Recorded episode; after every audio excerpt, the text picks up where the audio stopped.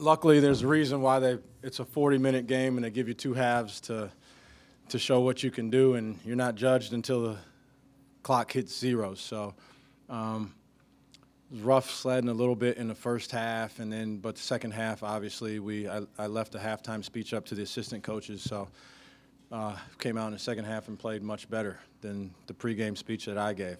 But that was a joke.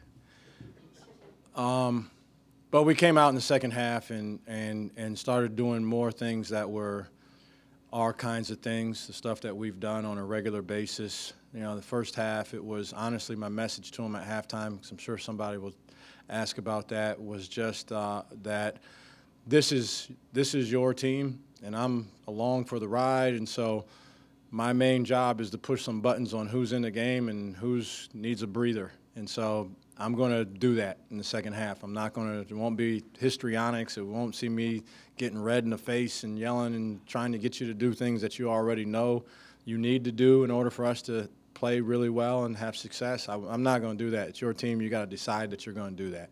And, you know, somebody seems like they're not doing that, I'll push the button and get another guy in there while you take a breather. And that's kind of how it went in the second half, and our energy was incredible in the second half, and so I think that led to a lot of the successes that we had in the second half. David on the left. Lamont, obviously 31 points speaks for itself, but just how much better can Colin be being just a freshman and having that kind of performance? I mean, I said this the last time, that his ceiling is unbelievably high, and so obviously, that doesn't always translate to what the box score looks like. He had 31. Maybe that'll ultimately one day be his career high.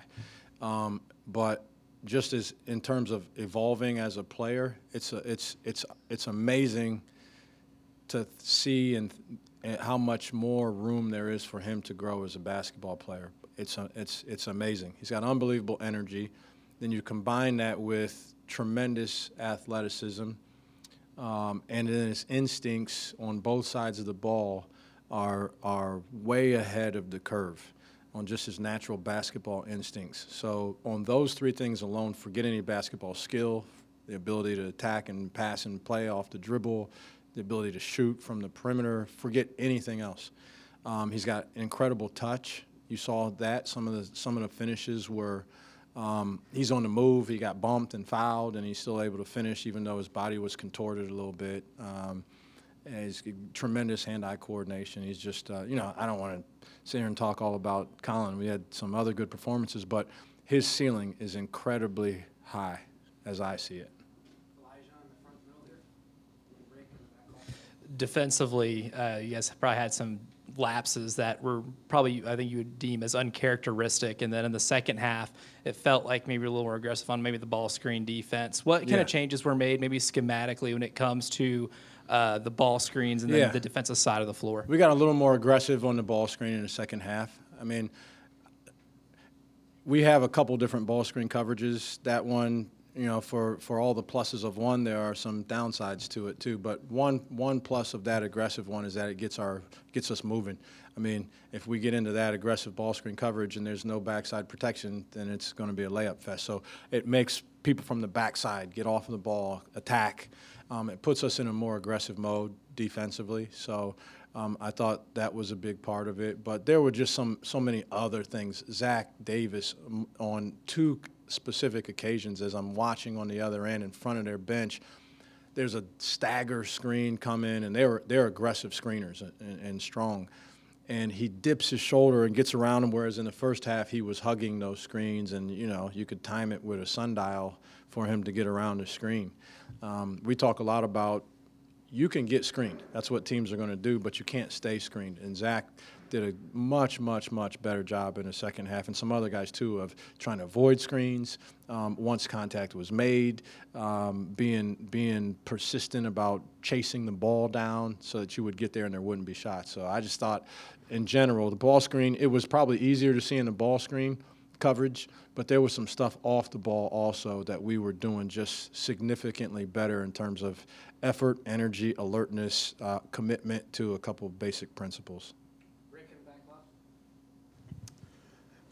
Hey, Lamont, you said you let the assistant coaches talk to the team at halftime. I was just wondering, on most game days, are you more good cop, bad comp or a mixture of both? Yeah, probably a mixture of both. Honestly, I keep trying to get the assistant coaches to be bad cop more often, just so, you know, sometimes you like to come into the gym and say, I don't know what was going on with coach today. He was on something else.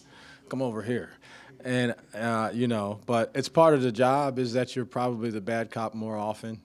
But I do try to encourage those guys sometimes to be the bad cop. If something's happening that they feel passionate about how it's impacting us. But we got such a good relationship with the guys, and I do also, that they know when it's real.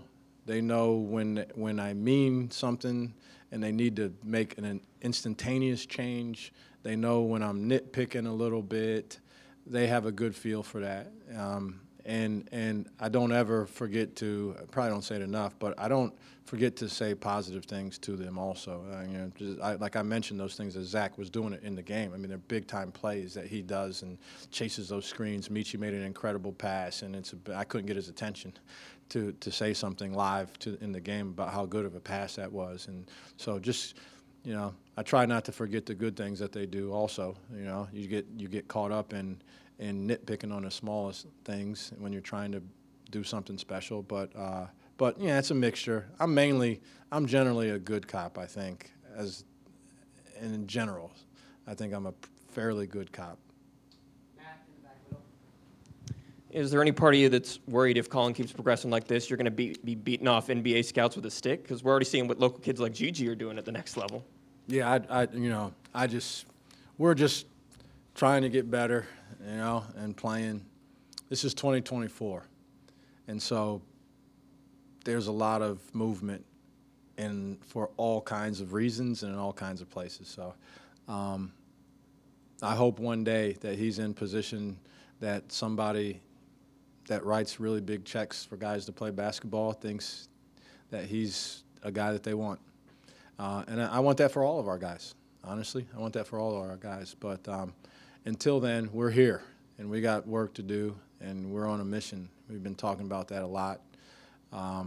And I think in the second half we played like we were on a mission. I thought just our overall determination and energy. Like, forget if we made the shots or didn't make the shots. I just thought the juice that we played with in the second half was really good. Pete, I'm right here. Lamont, 21 wins this year after 21 losses last year. Can you allow yourself to kind of enjoy what's happened already, or is the life of a coach that, you know, hey, we got Auburn in 4 days, and we are on that mission? I mean, both. I think I've made a commitment, particularly as it pertains to our players, to enjoy more of the process. I think they need that more also in 2024, and that's not an indictment on them. That's just the way I've evaluated it. But so I do. I try to. But you know, in terms of that kind of stuff, that's you're building a program. You're trying to build a program, a real program that you can reproduce, and so that there's this season, but there are a lot of seasons when you're talking about a program, and so it's hard to, as a coach, to spend a lot of time or much time at all thinking about achievements, you know, until they tell you to hang the uniforms up. Then you look back and say, you know, maybe that was really good. That was pretty special what we did. But while you're in the thick of it, it's easier to if you have that mindset, and that's the mindset I've been. I talk about it all the time. When I was at Wisconsin, it was very difficult for me to enjoy in the moment what was happening because I was so driven on the next thing. I was so driven. I have tried to do a better job of that. This year, I have done a better job. I'll say that. You've seen me dancing and stuff, but it's hard. You know, you do get focused on when you have a group that has some stuff out there to achieve still. That you know, how do we do that? How do I help them achieve those things? And you stay focused on that. Alan, in the front left. You mentioned a Meechie pass a few questions ago. He had another 5 assists today. I think that's 13 this week. Do you feel like his passing is maybe a little bit underrated when people just see the shots? And if so, what makes him such a good passer in your opinion? Yeah, I mean, I think his passing certainly is underrated. It stems from a lot of things. One, he's got great feel. He's got really good vision. He has he processes information so fast because he moves really fast. I mean, lightning fast. This guy is from the time that he decides to rip, drive, and make an attack to plan A was to get a layup. Defender comes. Plan B was to throw to the roller if it was a ball screen.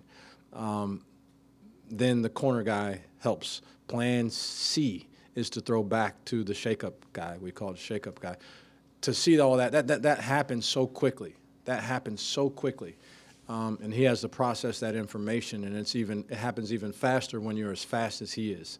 And so that's a tremendous strength. He has a feel for what might be open, but he processes that information incredibly quickly, and he has the physical abilities then to put the ball where it needs to be. And so I think he's certainly underrated as a passer and just as a creator. I keep telling everybody, it looks great when you make a bunch of points, but we need Meechie Johnson to have his foot on the gas pedal. And sometimes that means the other team's going to say, well, you're not going to get a layup.